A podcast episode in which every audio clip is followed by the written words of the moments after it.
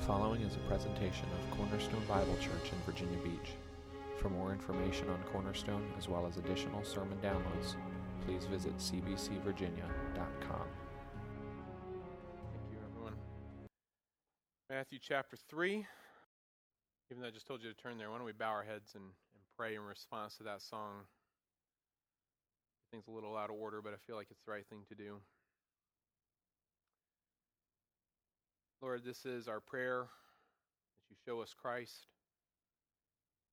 I am reminded, even as we sing, of the pure folly that is preaching, because there's absolutely nothing that I have to say this morning that is of any value whatsoever apart from your word. And so, Lord, even in this study we're doing right now, just trying to understand the apostles, who these men are, part of the larger desire we have to understand Mark's gospel and to understand the gospels as a whole. It is in the end. Remind us of this, Lord. Help us to remember and, and understand this and embrace this deeply. It is in the end to understand you. And so, Lord, this morning, even in the midst of the things we're looking at, will you show us Christ? Help us to see him, and in seeing him, to be made like him, be driven more to his feet, God. I pray that that will be the constant prayer of our hearts in all things. So we give you this time and we ask again, please show us Christ. In his name we pray. Amen. Now you can finish turning to Mark 3. While you're turning, I'll give you a also a quick update, just because we haven't uh, given you one here in a little bit on Walk for Life. Uh, if you don't know what Walk for Life is, then you haven't been listening on Sundays because we've been talking about it regularly here. It's uh, our effort to get behind Crisis Pregnancy Center of Tidewater and support them via their Walks for Life. They have three. They had one yesterday that some of us went to. Got another one coming up this uh, Saturday, I believe, at the Boardwalk, and then another one in three weeks, two weeks at the uh, Virginia Zoo. So I wanted to show you something that made me pretty excited in relation to this. Um, well, I'll just put it up here and I'll let it speak for itself.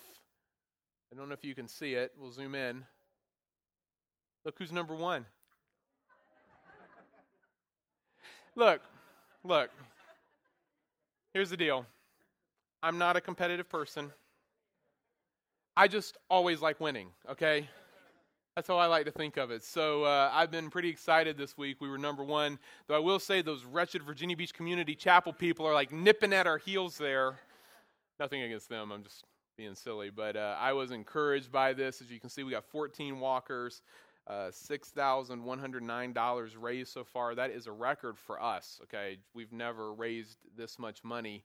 So we're, we're really encouraged by it. And while it's not a competition, I get that. Um, you know, we would like to win. That would be cool. I'm just saying.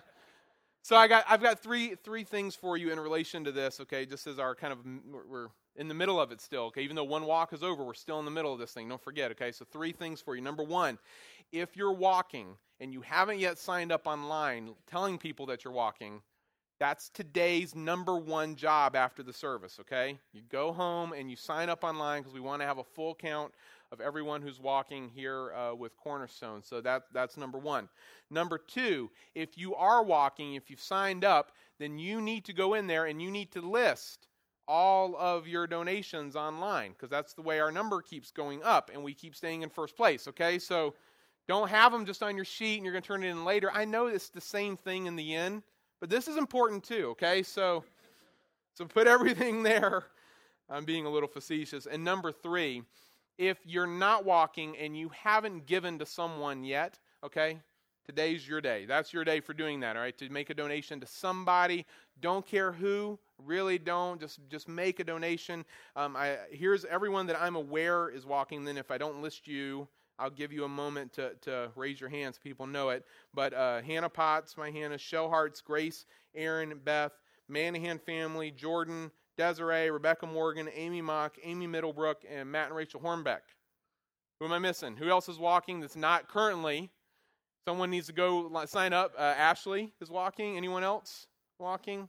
All right, so those are your people. If you haven't given, find one of those people and give to them. And uh, just very exciting. Toby yesterday, he probably is going to say this at each walk, so I'm about to steal his thunder if you're walking. Sorry. But he made a, an interesting point that I was not aware of. I was aware of a part of this, but not the whole thing. He said that last year during one of the walks for life, like during the walk, that time period that we were walking, one of the abortion clinics in Hampton Roads closed down during that time. Now, that was coincidence, probably divine coincidence in my opinion, but it was coincidence. Like they didn't close down because of the walk, but but business was drying up. I remember when this hit the the pilot last year that they were closing down. It was the oldest abortion clinic in Hampton Roads, and it shut down just because they didn't have enough work to do.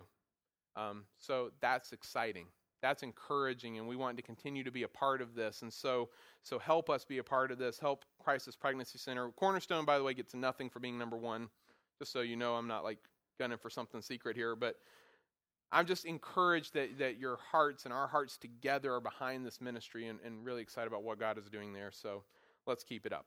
You're in mark chapter 3 we're going to read verses 13 through uh, 19 and we'll get our time together in god's word if you will Go ahead and look down at verse 13.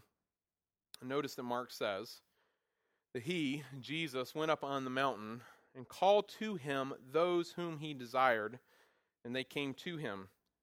And he appointed twelve, whom he also named apostles, so that they might be with him, and he might send them out to preach and have authority to cast out demons. He appointed the twelve Simon, to whom he gave the name Peter, James the son of Zebedee, and John the brother of James, to whom he gave the name Boanerges, that is, sons of thunder. Andrew and Philip and Bartholomew and Matthew and Thomas and James the son of Alphaeus and Thaddeus and Simon the Zealot and Judas Iscariot who betrayed him. Okay, so if uh, you've been with us over the last few weeks, you know what we're doing. We're just continuing to work through our study of the apostles here. We took a couple of weeks just to try to get a general high level understanding of who these guys are, what they're doing, uh, why they're important within the context of Mark's gospel, within the context of what Jesus is doing, even in his larger plan of building his church and growing his kingdom and spreading his kingdom. And we've continued that study of the apostles by taking a little bit of time to just walk through and look at the lives of these individual guys so that we can just understand who they are. Because outside of like Peter and maybe James and John, who we're looking at today, do we really know anything about the vast majority of the apostles? Um, don't answer that. The the other morning in our, our, our, community group, our men got together and we were, were, for our discipleship time. And so I issued a little challenge um, to Al. Al was my guy. Sorry, I'm not picking on you, just came to mind. And I said, Can you name all 12 apostles? Go. And he did pretty good. You got what? Eight. How would you do? Maybe not even that good. I'm even struggling to try to name them all. I'm like, is Thaddeus and Lebbaeus the same guy? Or that? I end up with like 18 apostles when I'm done. I'm like, here's Luke and Matthew and like some guy named Joe, and I don't like it's hard sometimes to keep all these guys straight because we just haven't really ever taken the time to understand them. And yet they're they're critical to a right understanding of the gospels. They're main characters in the stories and they're going to be main characters throughout the rest of the time in the new testament. And so and so we're trying to just walk through here and understand them a little bit. Uh, two weeks ago we looked at the first two, Peter and Andrew, these two brothers from Bethsaida originally, moved to Capernaum. They've got a fishing business going on. They become followers of Jesus, then disciples of Jesus, and eventually apostles of Jesus. And we, as some of you may know or remember, we, we looked and we saw that Peter is, as he is commonly referred to, the, the bold, brash one, right? He's the one that MacArthur aptly describes as the apostle with the foot shaped mouth, right? Because that's just kind of what he does. He, he speaks first, thinks later. And, and so you see him working in that realm. He becomes kind of the leader of the group. And I put the word leader there in quotes because I don't know that he's actually their leader, but He's certainly the primary spokesperson, and he's always listed first in the in the gospel accounts when he's talking when they all are listed. His brother Andrew seems to be very different if you remember that. He's much quieter, at least. We don't hear as much from him. Um, every time you see Andrew operating on his own, do you remember what he's doing? Does anyone remember this? He's bringing someone to Christ. He brings he he's one of the first ones to meet Jesus when he's he's still a, uh, Andrew's still a disciple of John the Baptist, and here comes Jesus, and and John says, "Look, behold the Lamb of God." And Andrew follows him and says, Rabbi, where are you staying? Come and see. And what's the first thing he does? He goes and gets his brother. And then later you see him bring others to Jesus over and over again. He's the one who finds the, the boy who's got the, the fish and the bread to, to bring to Jesus so that he can multiply them and feed the 5,000. This is kind of Andrew's thing, what you see of him at least in the Gospels, but honestly, there's not a lot about him there. Both of these guys, though, we saw on their own are nothing, though, right? I mean, when you look at their lives, you look at their background, you look at their families, you look at everything about them, you see it over and over and over again. They're nothing. And yet, they're with Jesus, right? and Jesus takes these nobodies and he uses them, as, the writer, as Luke says in Acts, to turn the world upside down. And that's been our encouragement while we were studying these guys. We want to understand them because I want Jesus to turn the world upside down with us. Maybe turn Hampton Roads upside down at least. I, I, I, we're nobodies, but we're looking at how God used other nobodies for some amazing, amazing things. And so this has been an encouragement to us. And today we're going to keep this study going. Today we're going to look at the next two apostles, another set of brothers here, James and John. And next to Peter, we know the most about these two guys. And so, just like last time, I'm going to work us through a number of details here, just try to help you get a picture of who these guys are so that you'll understand them a little better. And then in the end, we're going to turn our hearts and our focus back to Jesus because he's what we should really be looking at this morning. So let's consider James and John. Let's start with their family. Now, start with their father. Their father is a guy named what? Zebedee. Don't don't be don't don't be hesitant. What's their father's name? That was way better. So, Zebedee. And you, you see him referred to this way even here in Mark chapter 3, verse 16 and 17, where it's James, the son of Je- Zebedee, and, and John, his brother, and they're regularly referred to this way as sometimes just the sons of Zebedee. Doesn't even give their names. And, and when you think of that and you look at what little we know about Zebedee, you realize that there's a very good possibility that he may have been a man of some significance, some wealth, some influence there in Galilee at least, but maybe even in Judea as a whole. You get this idea from a number of little comments that were made. For example, in Mark chapter 1, when we first met James and John, here in Mark's gospel. Jesus is walking along the sea there, he says in verse 19, and he saw James the son of Zebedee and John his brother who were in their boats mending the net. And immediately he called them, and they left their father Zebedee in the boat with who?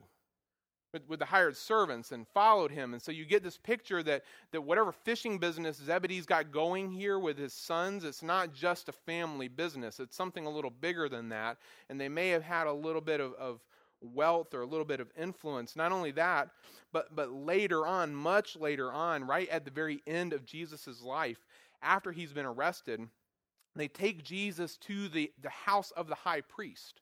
And, and who goes with him into the house of the high priest for the trial? Do you remember? Who? John and Peter. But, but no one ever mentions John. Normally, when we think about, about uh, the trial of Jesus there in the house of, of Caiaphas and Annas, as he's there, we think about Peter because Peter is known for his, his denial at that point. But do you realize that the only reason Peter got into that house at all is because of John? If not for John, there would have been no story of the denial. And you read this in John chapter 18, verses 15 and 16. John writes that Simon Peter followed Jesus, and so did another disciple. And I'll pause. This is one of the marks of John. He never mentions himself in his Gospels, ever. He's another disciple. He's, He's always listed very vaguely. He's the disciple whom Jesus loved. He's, he's always going to say it in some way that doesn't ever name him or draw attention to him. And so we're pretty sure, almost 100% sure, that this is John here. I feel confident it's John. So Simon Peter follows Jesus, and so did another disciple. And since that disciple, John, was known to the high priest, he entered with Jesus into the courtyard of the high priest, but, but Peter stood outside at the door. So the other disciple who was known to the high priest went out and spoke to the servant girl who kept watch at the door and, and brought Peter in. And, and the question is, how is he known to the high priest? He's a fisherman, right? I mean, What, what's John? They don't know Peter. When Peter gets there, he's kept outside. So John goes in and like, wait, this is this guy's with me, right? Come on, you come on in, you're with me. And so now Peter gets in, and the whole rest of the scene that we're familiar with unfolds from there. If John hadn't done that, there would have been no denial. So maybe John shouldn't have done that, right? you ever feel that way sometimes? Like, oh, if only John had left him outside, maybe it would have been better for Peter, but but he doesn't. Somehow John is known. And, and, most people think that, that it's probably not because of John himself, but it's likely because of his family, because of his father, Zebedee, that he has some influence or somehow is known, whether because he's a wealthy man or an influential man, or even maybe perhaps because he's a Levite by, by tribe. We don't know. That's listed somewhere in church history that that might be true. Th- this is who this guy is. And so Zebedee is going to be a name you see a lot in the Gospels because that's how these boys are known. They're the sons of Zebedee. We know a little bit about his mother, at least we think we do. And we get this from looking at the list of women who are around the cross of Jesus' crucifixion. And if you've been here in the past when I've done this, then I'm sorry, I'm going to repeat some things I've said before, but it's, whoa, whoa, go back. Oh, well, there you go. There's a little bit of it up front because uh, I can't get it to go back. It's just going on. That's going to work on it. Uh, you see it from the list of women who are looking around the cross at Jesus' crucifixion. And there's three lists, as you may have seen very quickly behind me. Very quickly. You got Matthew 27, verses 55 and 56. You got Mark chapter 15, verse 40, and you have John chapter 19, verse 25. And so you've got these three lists, and just leave it there. Can you stop it right there? There you go. Perfect. If you look at these lists, because that's nowhere near where I wanted to be, but that's all right, it's continuing to go. So, everyone, where do demons live? In technology. They left uh, people and they moved on to technology. So, if you look at these lists, you see that, that Matthew, Mark, and John all list a number of women who are around the cross. They'll work it out in a minute. Don't worry about it.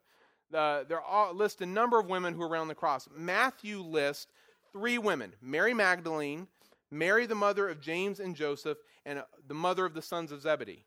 Okay? Those are the three women listed around the cross by Matthew. In Mark chapter 15, 40, he also lists three women Mary Magdalene, Mary, the mother of James the Younger and of Joseph, and a woman named Salome. Okay? Gives a name this time. He doesn't list her as the wife of anybody, he just names her. Luke doesn't give any information about women around the cross. I think he may mention that there's some there, but he doesn't, doesn't say who or how many. And then John lists four women around the cross. Is it fixed?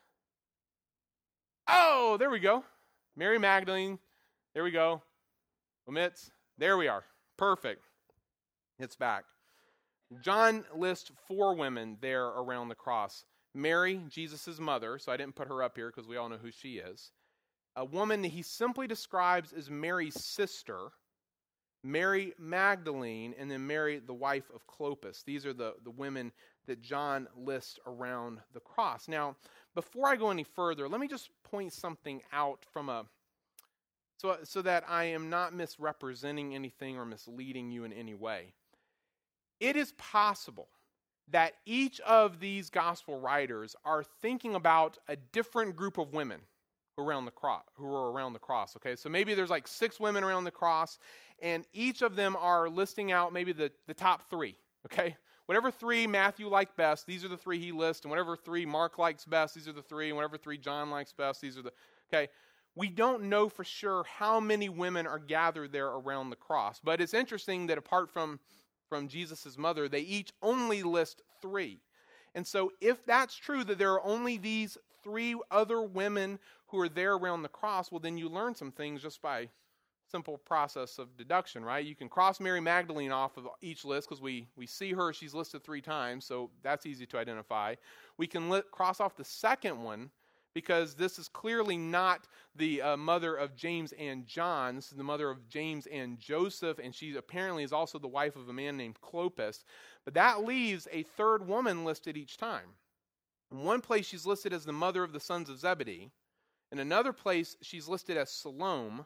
And in another place, she's listed as Mary's sister. So that means that Mary's sister could be named Salome, who happened to be married to a man named Zebedee, who had two children named James and John. Therefore, they're cousins of Jesus. Did you follow all that?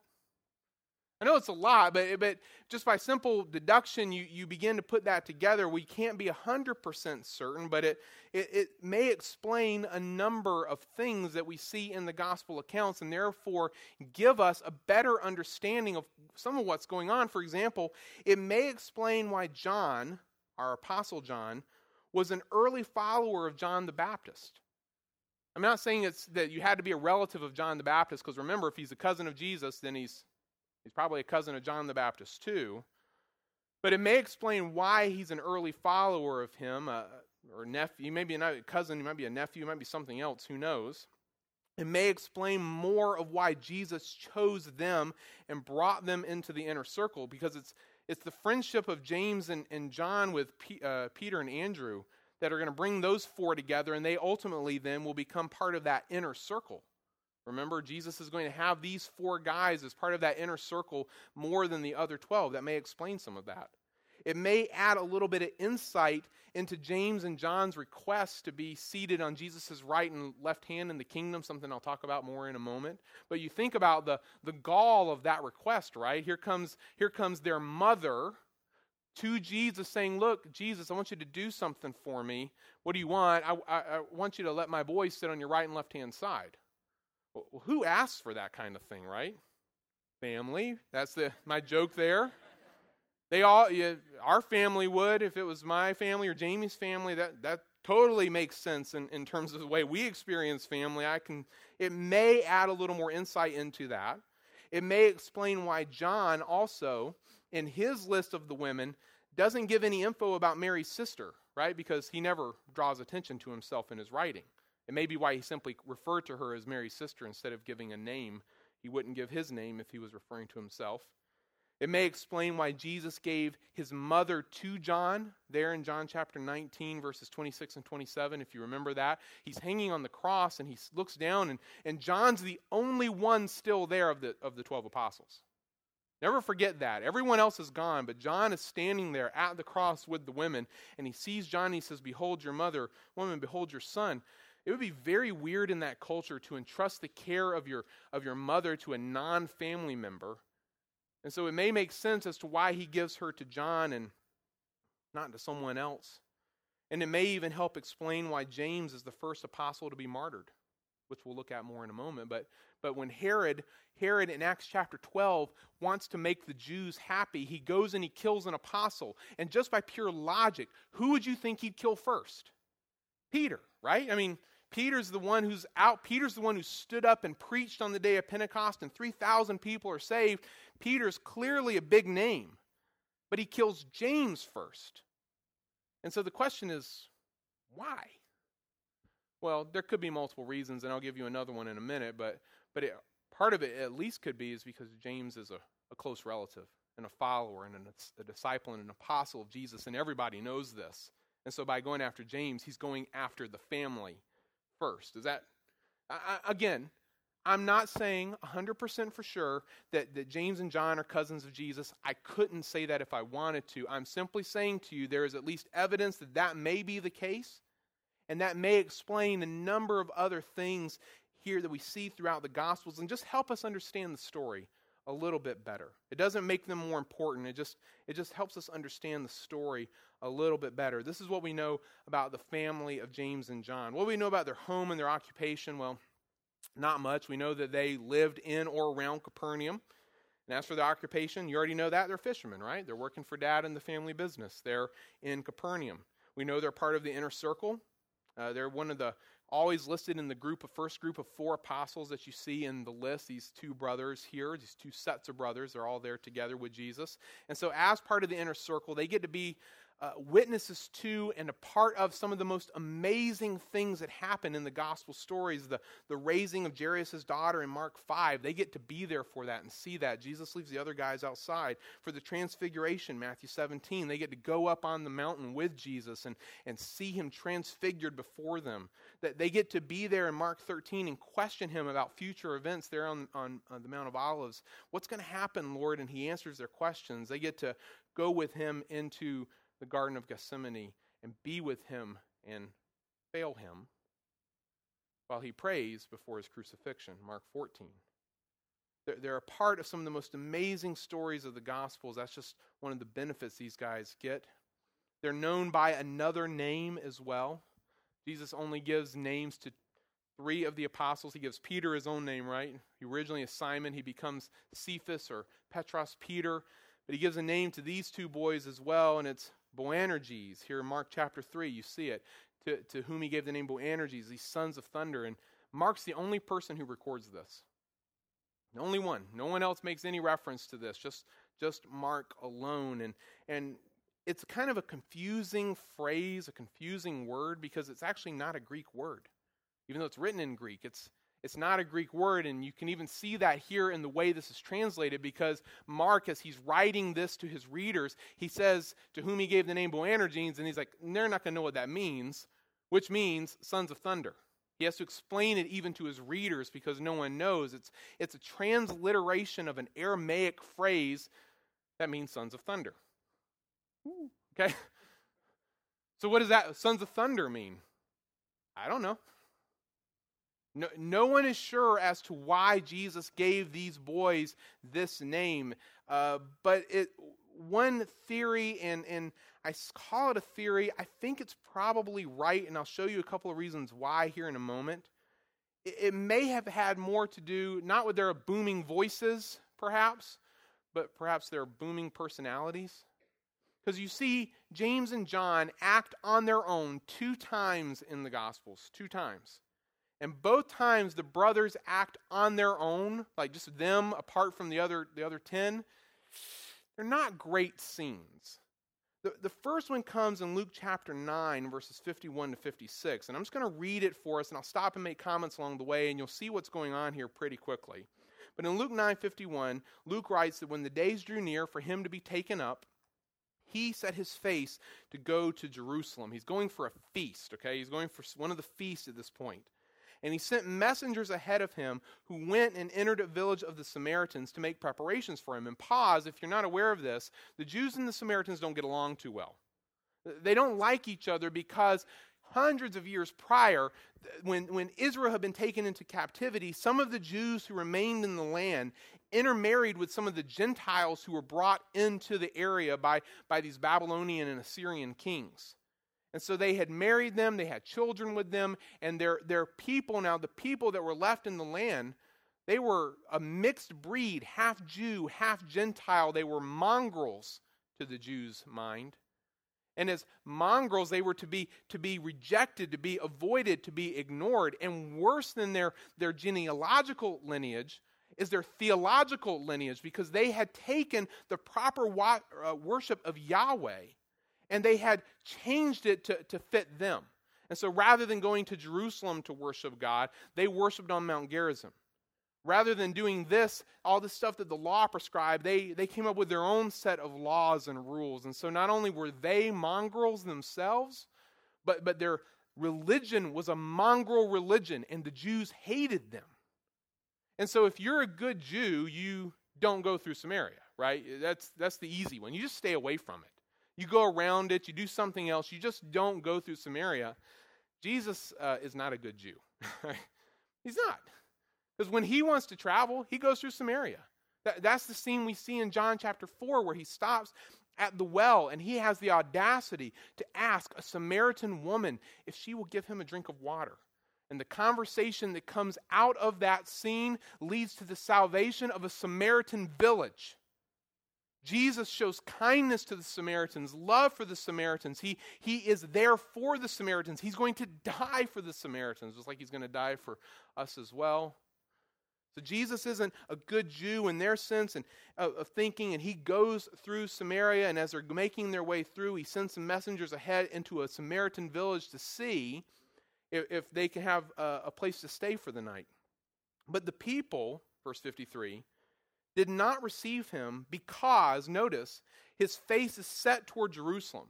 And that's an important comment because they know that he's going there for this feast. He's going there to worship God in Jerusalem. And because of their intense hatred of the Jews and everything related to their form of worship as well, they're like, nope, if you're going there, we're not helping. You're on your own if that's what you're doing. And so when his disciples, James and John, saw it, they said, Lord, Do you want us to tell fire to come down from heaven and consume them? Because that's like the completely logical response to this scene. It's like you go up to the to the Motel Six and they're full, and you're like, "Oh, should I call down fire on them?" No, I, you know, like eh, we laugh at this because it sounds so stupid, but but understand that as they're saying this, they actually have a an Old Testament precedent in mind that happened actually very very close to where they're standing at this point. Because back in 2 Kings chapter 1, you have the story of Elijah who is being harassed by the, the king of Israel, the king of the north and, and uh, the northern kingdom, and he's coming to try to arrest him. And so he sends a group of soldiers, a, a, a group of 50 men, to arrest Elijah, who's sitting on top of a hill. And as they walk up there, they say, We're here to arrest you, Elijah. And Elijah says, Oh, yeah? Boom, fire down from heaven, kills them. So, so the king sends another group, another 50 men. Same thing, fire consumes them. The third group comes, and they're like, Please don't burn us up. Please come with us. And he says, Okay, I'll come with you now since you came nicely. And they, they go off. Okay, this is probably the historical precedent. This in James and John's mind as they're here in this area. But, you know, when, when other people were disrespectful to and persecuting God's messenger, God sent fire to consume them. Now, here you are, Jesus, and, and you've been disrespected by this village that we went to to try to find a place for you to spend the night because you're going to worship Yahweh in the right place and in the right way. Should we tell fire to come down from heaven and, and consume them also? It's not a completely illogical statement when you understand their history, when you understand the, the background, where they're at, all these components together. It's an incredibly arrogant statement. Lord, should we do it? As if Jesus can't do it himself. If you're with Jesus, are you really asking to bring fire down on people? Like, is he not capable of that? But of course, Jesus' response to them is not what they were hoping for, I don't think. He turned and he rebuked them. How dare you? Jesus doesn't come to destroy, he says. He, he's here to bring life. He loves the Samaritans, unlike probably James and John at this point, probably still very entrenched in their cultural way of thinking about this group of people. You would think they would have picked that up from his episode with the, the woman at the well in John 4, but, but somehow they missed it. And so he says, let's just, let's just go to the next village. That's the obvious right answer, and so they do. And so, in this scene where you see them acting together, you get a sense of maybe why they're referred to as the sons of thunder. Maybe it has something to do with this personality of, of just wanting to call fire down from heaven on people who are disrespectful to Jesus. I appreciate their, their heart perhaps in that, but it's not Jesus' heart. You, you, see it perhaps again in the other scene where they act alone, and that's the one I referred to earlier, the scene where they come and ask to sit on either side of Jesus' throne. And that's Matthew 20, 20 to 29. It says, Then the mother of the sons of Zebedee came up to him, to Jesus, with her sons, and kneeling before him, she asked him for something. And he said to her, What do you want? And she said to him, Say that these two sons of mine are to sit, one at your right hand and one at your left in your kingdom. And, and I'm not going to keep reading the story because it's long, and you're probably familiar with it. Instantly, all the other disciples are a little upset, right? Like, how dare they? Do you see what they're doing? And Jesus says, Well, are they able to drink the cup that I'm going to drink? And of course, James and John jump in. Yes, we're able to drink the cup. Whatever you're going to go through, we'll go through with you. Passionate, zealous, not holding anything back. And Jesus says, You will drink the cup, but it's not for me to give to sit on my right and left hand. That's for my Father in, in heaven. And, and it's interesting that, that when the other gospel writers record this same scene, they don't mention Salome doing this. They just mention it being James and John who come. Because ultimately it's about them. They're the ones who are doing this. They're probably the ones who are coming to their mom, like, hey, mom, we got a great idea. Can you go talk to Jesus? You're like the aunt, you're the more authoritative figure in the family. Why don't you go to Jesus and ask for this, and we'll be right behind you, like nodding, like that, right? Because we want, this is what we want, Jesus. We want to sit right and left hand in your kingdom. And, and so when the other gospel writers recorded, they just simply blame them. They, they ignore mom and blame the two who are probably the ones mainly behind it. And so when you when you think of James and John, this is when you see them in the gospels acting, this is what you see. Just by themselves on their own, this is what you see and this may be why they're referred to in this way as as sons of thunder. You'll see one other incident with John here in a moment that may also give you a taste of that, but that's him by himself. So that's what we know about the brothers together, the little bit that we know about them. Let me give you a couple things about them individually And then we'll make a few observations. Regarding James, did you realize there's only one time in, in, in the New Testament where he's mentioned by himself? And it's the time he's killed? Here in Acts chapter 12, you read the story of the first of the apostles to be martyred. He's the first. In fact, he's the only apostle whose death is recorded in Scripture, and it's recorded here, Acts chapter 12, verses 1 to 3. It says, About that time, Herod the king uh, had violent, uh, excuse me, laid violent hands on some who belonged to the church. He killed James, the brother of John, with the sword, and when he saw that it pleased the Jews and made them happy, he proceeded to arrest Peter also. This was during the days of unleavened bread, and then the story goes on from there. Of course, Peter doesn't die at this point, but but James is the first one killed.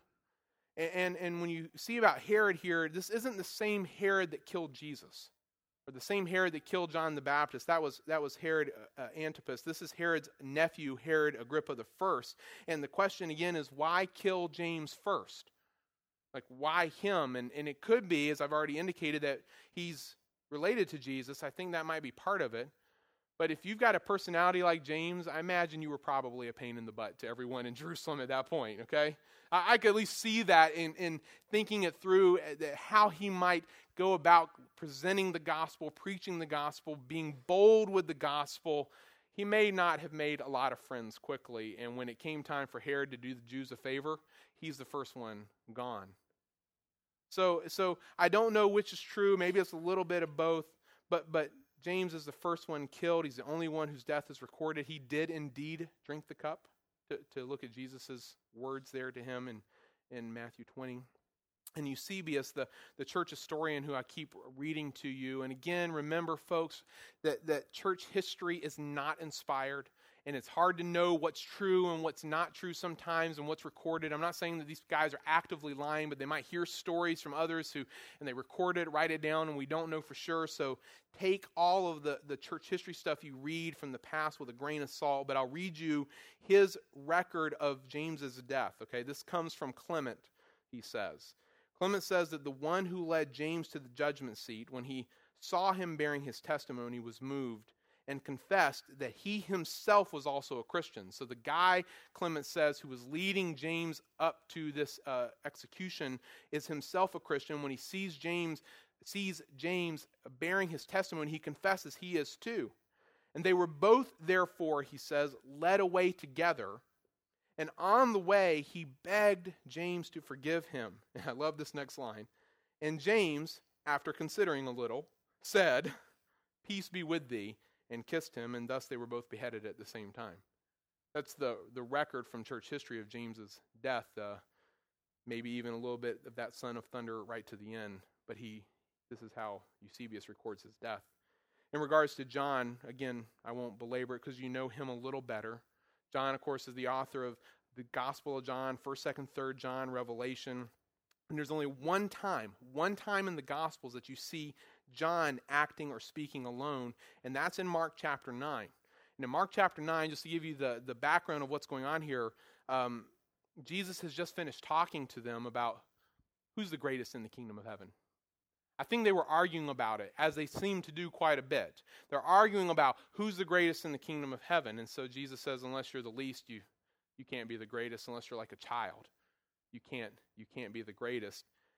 And John, at this point, inserts this comment. And, and I don't know if it's a confession, if John is like feeling convicted based on what Jesus has said, or if maybe he's defending himself because he knows he's done wrong. I, I don't really know, but this is what John says.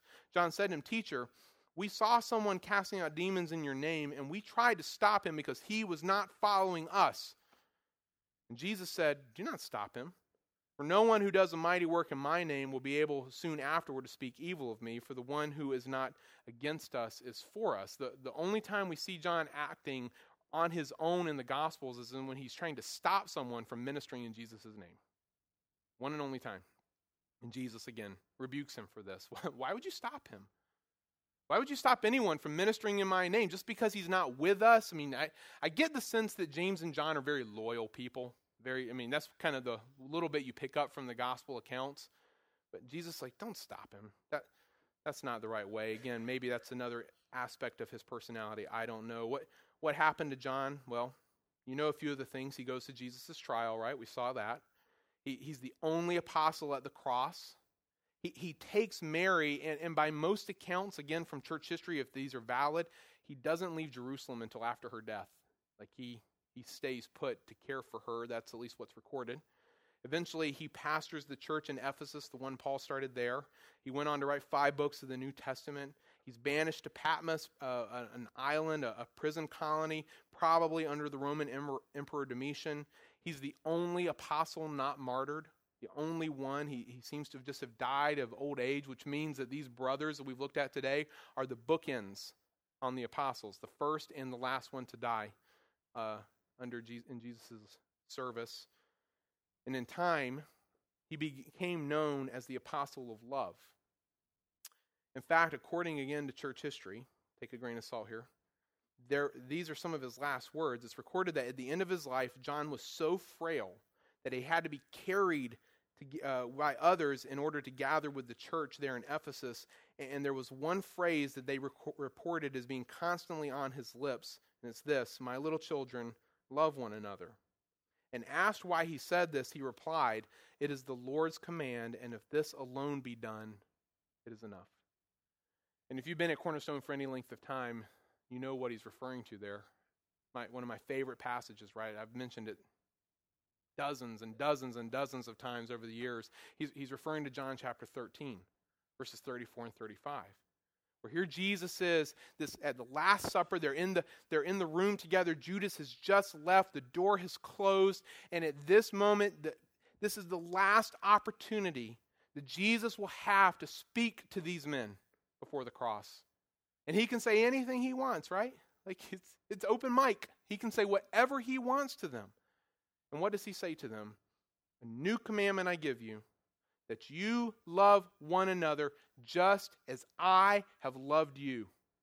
You're to love one another. By this, all men will know that you are my disciples if you have love for one another. And, and we, we've looked at that time and time and time again.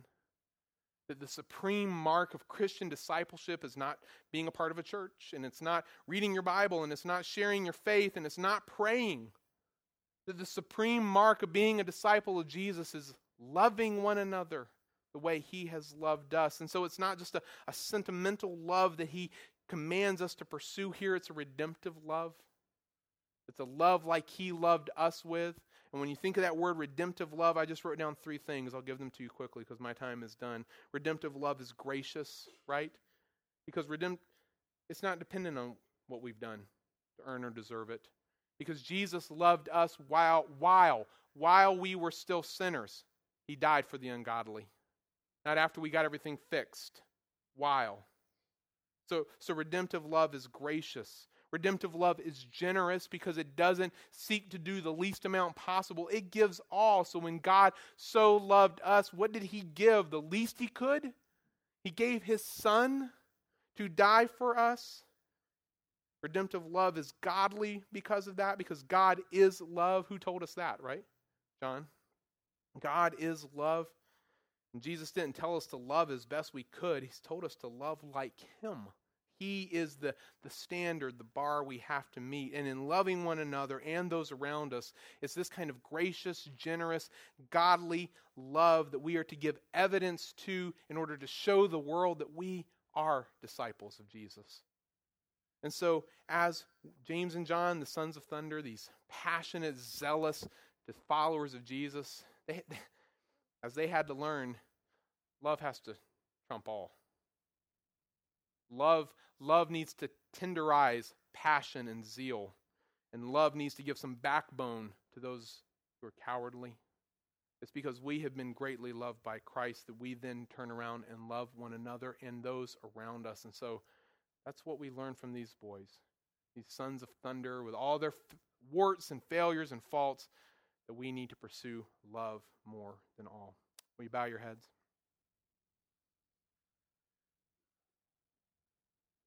Jesus, thank you for teaching us what real love looks like. It's amazing that the same man who wanted to call down fire from heaven on a city people who rejected you, who, who wanted to stop others from, from ministering because they weren't part of, of the group, would later turn around and so embrace this idea that you spoke there on that last night on earth that love would be enough. You are love that this is this is why we love. I think of all those passages we studied years ago in, in 1 john 4 when we were going through that book together lord. I, he, he became the apostle of love and that's not to his credit that's to yours and as, as i think of cornerstone and us I, lord I, I just ask and pray that you will take this church and that you will make us a church known for our love for one another and for, for those around us, not a, a sentimental love that just is trying to be kind and nice. That's not what you've called us to. You've called us to this redemptive love. Love that, that isn't dependent on whether people deserve it or not. And it's not just seeking to do the least amount possible, it's seeking to give everything because it's like your love. And so, so Lord, please, please, in my heart and my family's, in, in this church and everybody in here, please, by your Spirit, work in us to, to build that fruit of the Spirit in our lives so that it spills out to everyone around us and that the people in our neighborhoods and in our workplaces can see that we really are your disciples. And so we thank you, Lord, for your word, for its power. Please change us through it. In Jesus' name, amen.